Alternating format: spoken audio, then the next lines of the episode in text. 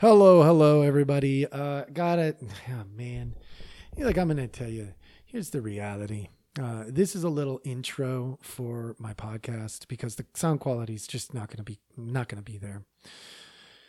But I want to tell you a little bit about what happens. You know, sometimes sometimes we do really dumb things. And I think it's so apropos that today be one of those days. Why? Because I have things I got to do. And I recorded two times today. Twice I recorded. And here's the cruddy thing about that. The first time, the recording was set to the wrong speaker and mic. and I was like, oh, okay, well, I'm going to just re record. And so I re record. The second time I recorded, the mic, I must have hit the button. I turned the darn thing off. So you're going to get less of a quality today. And I apologize. I know for my listeners that are loyal, this is not ideal, uh, but I'm going to get you this, this podcast. And I am so sorry that the quality is not what you have come to uh, uh, expect. Uh, but you, you know, I think it's still good content.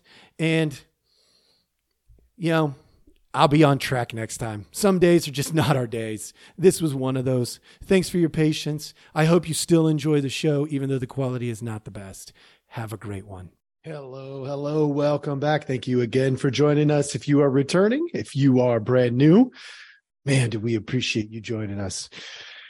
We uh we've covered a lot of topics recently. Some have been really tough, uh some maybe a little easier. Uh today we are going to talk about contrast. Um, we this is in light of uh, some of the stuff that's going on that's being released about January 6th that we have not seen before, right? There's, there's new footage. Uh, well, there's footage. I mean, it's not new footage. It's old footage, but it is new to us.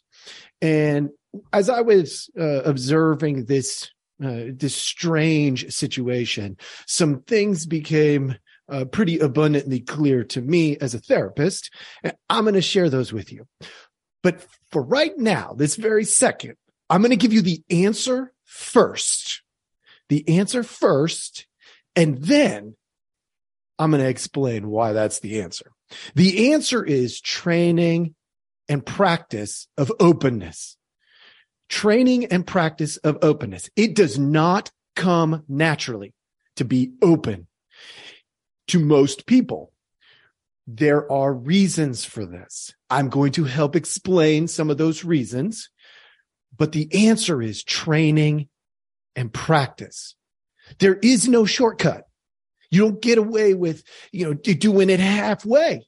It doesn't work if you go halfway. You got to go all in with the training and the practice, which is why failure is going to happen. If you do things well, you will fail over and over and over and over. So let me explain a little bit of why that is.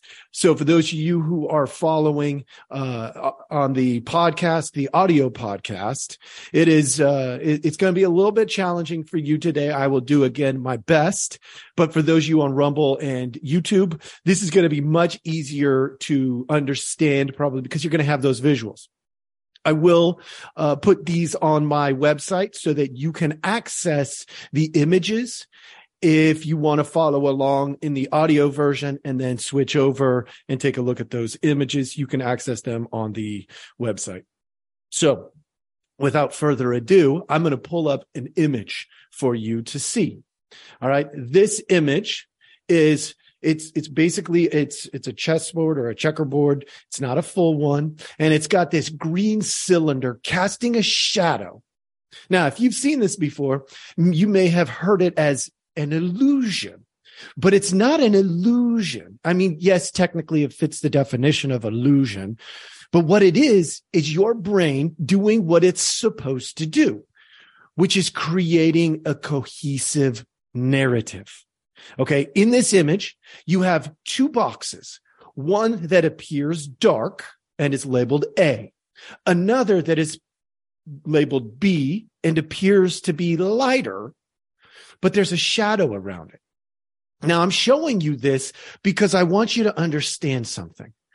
The contrast of the things around an object or in social science, a situation will taint how we see it. Now, without glasses, you're looking at this. You're probably, unless you've trained and practiced seeing these illusions, you are looking at this and saying A is definitely darker than B. When in fact, they are exactly the same. Now, don't take my word for it. I've got the image up on the screen.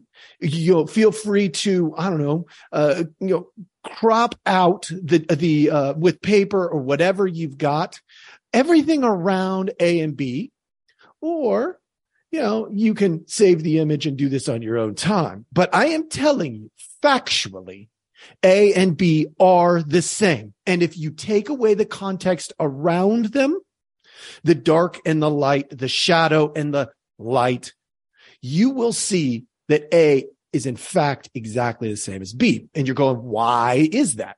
Why is that happening if A and B are the same? So let's assume for a moment, open our minds that A and B are the same. Why is that happening? Why does it look like they're totally different shades of gray? Yes, they call it an illusion, but what it is is your mind filling in gaps. Let me give you another example of uh, an image. I'm going to pull it up now. Our brains, those of you who've been with me for a while, you've probably seen this one at some point. Our brains fill in gaps. Now, these two images that I have switched to, it's a f- person who has, you know, you know, light and dark, who one looks blurry, one looks clearer. But if you move these images away, the brain by natural tendency wants to create a narrative, but not just a narrative, a cohesive narrative, one that makes sense. See, in your brain, there's a thing called a prefrontal cortex. It's the part right behind your eyebrows, your, your forehead in that area. And it is a very unique part of the human brain the left and the right hemispheres are communicating uh, once once we our corpus callosum is developed which is in teen years uh, the the prefrontal cortex is engaged in a very unique way and it becomes our meaning maker now that means that you will have a natural tendency to want to create a cohesive narrative for instance a scientist will get stuck now, if you're a scientist, you probably go, what? Stuck? No, there's just understanding or not understanding. No, there's stuck. A scientist cannot fathom, or, you know, if, if they're truly based in science as a pure form of understanding, they get stuck in the natural world and natural explanation. So anything that defies natural world and natural explanation can't be. It means nothing spiritual, nothing supernatural, nothing that, you know, like if, if for some reason, uh, like I, I'm just using this as an example, not a realistic example, but an example. If somebody were levitating in front of you, the scientist would say there has to be a scientific explanation. Whereas somebody who is uh, spiritual, religious, might say that could be a supernatural happening, a miracle. But a scientist wouldn't be able to understand that. It doesn't just doesn't even register as making sense. Why? Because they, just like the spiritual person, is creating a cohesive narrative. Things that cannot be explained fall into the supernatural. Things that cannot be explained to a scientist say, well, we're missing information, which sometimes that's true. We're missing information. And sometimes it could be supernatural. Ooh, that's a tough one if you're a scientist. I've just challenged you. But we do all try to create a cohesive narrative. So this image here is we move them further away, they switch. But it's not a trickery thing. It's a shadow and light thing. So the optical part of it is our eyes are trying to tell our brain, create a narrative from what's in front of you. Now you're all probably going, okay, you gave us this answer of training and practice, training and practice, training and practice. Yes. I'm going to go to one more image that I just thought up. Uh, give me a second. Those of you who are following along, you're watching me close all kinds of things out, but I pulled up another image. There are two in this image. Our brain may see one, a young lady or an older lady, but in fact, both are real. So this dichotomy thing, even in its, I'm going to get into the dichotomy piece for contrast purposes, but understand sometimes in reality, both can be held simultaneously. In this image, there is a young lady and an old lady. Both of those are true and real. Okay. So I'm going to go ahead and stop showing those of you who are following on the audio. Uh, I know that that was a tough piece for you because you couldn't see what we were seeing. Please go check it out on Rumble or YouTube, uh, or, or, or, visit my website and, and, and take a look at it. Um, I, I want you to have the information. It's, it's important. So let's do this dichotomy conversation real quick we get fixated in right and wrong, good and bad. Those things are, are places where we can get fixated. And then we can take that a step further and be delusional that it is this or this. Now I'm going to challenge that because I'm going to give you some dichotomies, right? Like good and bad. And then I'm going to propose that both. Okay. How does that work? Sometimes, well, pretty much every time, if you're really being realistic, you know, you look at Democrat or Republican. Um, no, both. You're like, wait a second. Oh, this just got wild. Absolutely. Why? Because when I go back to the good and the bad, there could be a hundred good answers. Maybe there's one or 10 or 20 that are better than the alternatives, but they're all good. They move us in a healthier direction, right? There may be 10, 20, 30 bad that are worse than others. But if it falls into the bad category, then they're all bad. So can you be bad and not be the worst? Yes. But the dichotomy, the contrast that we're looking at, like on that chessboard, is there's light and dark. There's good and bad. Okay. Now, if we take that perspective, we can see how we can be in the bad category and it can look totally different than the good category and yet be the same. Holy smokes. Mind blown.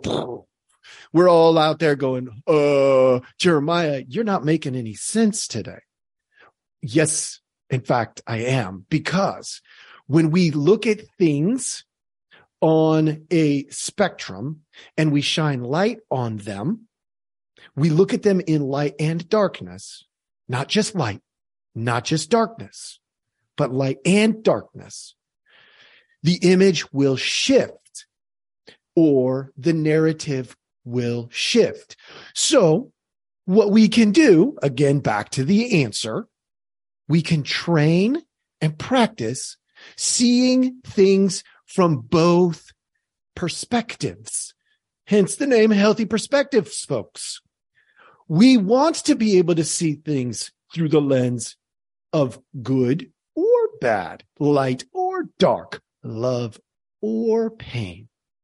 And in doing so, what we find is that most things fall somewhere in the middle, not on the ends. Just like in our culture, when we look at Democrats and Republicans, as an example, most things are not on the extremes. 10 to 20% are on those extremes. Tops. Most are in the middle. But we're shown extremes. Okay. Now you don't have to like it or agree with it, but I'm trying to help you see the reality, not a reality but the reality. Now, I don't have all of the answers. I didn't, uh, I, I, just, I have told you this before. I did a January 6th committee, uh, podcast back on January 6th. Um, and so I did a lot of research, but I don't have all the answers. Now, why do I say that? I say that because the moment you let your guard down and you stop the openness, you are going to fall into a category as opposed to being able to see the reality. And I want you to be able to see the reality and pick your, uh, your pathway, your, uh, your journey more intentionally. So let's, let's put this into perspective. How, if we don't create our narrative intentionally, looking at both sides or all sides, taking away the light, taking away the dark, looking at objectively these situations. Here's the problem. I went through the DSM uh, many times because I'm a therapist. And I started going, hey, there's a pretty common theme. When we f- fixate, which is a very common issue in mental health, Fixation is an indicator that uh, that we have got a stuckness in our life, something that's preventing us from living the fullest life. When we fixate, it can lead to mental health issues. And yet, if we fixate on only the view from the light side and not take into consideration the view from the dark side, only the view from the love and not a view from the pain, we become unhealthy. And we see that happening all over the place. We see that in this whole January 6th thing. The truth is probably, for those of you who are paying attention, is probably um, both. Yeah, put this into perspective. Do you think it's reasonable to think that on January 6th, when this transition of power was about to happen, that there were Democrats and Republicans, there were extremists and moderates present in Washington, DC, because it was a historical monumental moment in time and they wanted to be part of it. Um, duh. Yes, of course. And is it possible that on January 6th, when all of this chaos broke out, that some of those people were extremists, 10 to 20% on the extremes? Yes. Is it possible that the majority of the crowd was not? Yes. Why?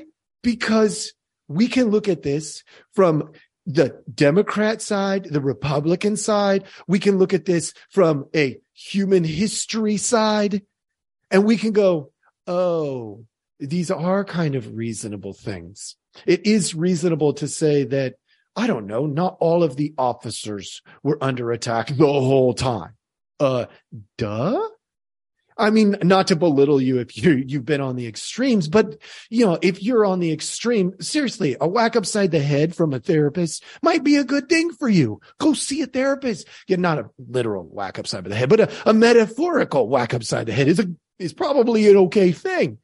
Get you a little bit back into, I don't know, reality. So fixation, delusion, a lack of empathy, becoming more and more biased and less and less open to seeing other perspectives. Well, that just seems darn right uh, expected when we become less healthy, when we are not paying attention from different angles. Do you watch Fox? Well, shouldn't you then watch CNN? Oh, you're going, whoa, no, no, no, no, no. But guess what? We should do if we're healthy. Uh, a little bit of both so that we can understand what both sides are saying, the light and the dark, and then go, oh, okay, well, this is their slant. This is their propaganda. Oh, and this is the other side's slant and propaganda because they both do it. And the truth is, not everyone out there is a Republican or a Democrat. I know, mind boggling. They may start with primarily Democrat viewpoints, vantage points that the state is there to support and feed the hungry. They may start with Republican, uh, you know, starting spots, which is less government, more natural uh, support, meaning private citizens should be doing that work, volunteering and all of that stuff instead of counting on the government to do it. And there's truths about both. And if you can't see that, you are probably part of the problem, not the solution. Because I have friends that are Democrats and friends that are Republicans. I do. And they're reasonable people. They just start from a different starting spot and they work through the issues from a different angle. Some of them are in the shadow, some of them are in the light. And which one? Eh, that's not for me to tell you today. Why? Because then I become too political for this podcast today. So let's do some contrast real quick before we wrap this one up today. Love and pain. Contrast that in your life. Is there any part of your love story that doesn't involve some level of pain? The answer is going to be no. Why? They're opposite sides of the same coin. They're the light and the dark. Okay. How about anxiety? What's the opposite of that? The opposite side of the coin? Apathy. Apathy is the uh, uh, complete lack of motivation, the I don't care. When anxiety gets overwhelming, we often flip the coin and we decide, whatever, I don't care apathy. We have to be able to contrast that to know that apathy isn't in, in extremes is not healthy, but neither is anxiety in extremes. But anxiety in moderation motivates progress. And apathy in moderation allows us to balance what's in our influence with what's not in our influence. We have to be able to let go of things that matter to us. We care about them, and yet we can't do anything about it, at least at this point in time. So we have to let it go. Apathy. Rich and poor. Ooh, that brings into a whole bunch of things. That when we go into these things, scarcity becomes an issue. When people are so fixated on getting their next meal, did you know that a lot of their bandwidth, their time, energy, and resources are focused on getting their next meal? Why? Because a meal is necessary. It's not a want, it's a have to. People who have truly been hungry, uh, I have been one of them truly been hungry, we understand, you understand that if you don't have food, you just can't really stop thinking about food. Try a, a fast for if it's only if it's healthy for you. I don't want you to be unhealthy in it. But if it's healthy, try fasting for a couple of days and tell me, you know, that that you find it easy to stop thinking about food. No, you don't. Now, can you refocus on other things during that time? Yeah. But is it easy? No. It also connects back to the love piece, right? When we look at, you know, rich and poor, um, we look at capacity to love and we go, oh, if I'm poor and I'm thinking primarily about food, which, you know, is, is important, love takes a back seat. My ability to love takes a back seat. My ability and openness to receiving love takes a back seat because it's not as immediate a need. However, if you are without love, you begin to wither and die. We know this. This is not, this is not something that's new information. And so we really have to consider that in the equation. Good and evil, you know, religion and morality uh, come into play when we look at good and evil, right? Is, is there evil? Is there dark and light? Light and dark. I mean, I, I'm not going to answer all of these, but contrast them. If you spend a lot of time looking for evil, spend some time looking for good. See what happens. How about depression or depressed and happiness? Contrast them. Biased and open if you're not open to hearing somebody who has a different view, then there's a very good chance you're biased. Ooh, stinger. Uh, I hope that's getting you. How about attachment and abandonment? I spent a lot of time working with uh, young folks that were adopted. That dichotomy, that perspective is really tough because the fear of abandonment can overwhelm, we can fixate, and then we can create delusions. We can lose empathy for others, the ability to understand how maybe somebody could love me because I'm lovable. It can get lost in the fear of abandonment when we're, when we're in that shadow and we think it can only look one way. How about my view and your view. Yeah, my opinion matters and your opinion matters. And on some subjects, your opinion matters more than my opinion because you're more informed. You're, you're, you're better prepared. And on other things, my opinion matters more. Why? Because I'm informed I have more expertise on some things than others. How about trauma? You're like, well, what's the contrast for that? Healing. Yeah, there's this whole category of mental health that is trauma growth. These contrasting views are critical to infusing empathy and understanding and ultimately being better at loving one another, respecting one another, engaging in real dialogue instead of series of monologues. So have the conversations about these kinds of things. See what happens. That's my challenge for you. Because remember, the answer I gave you at the beginning is that training and practice of openness is really what we're going for. Thank you so much for joining us. I hope you have a great day.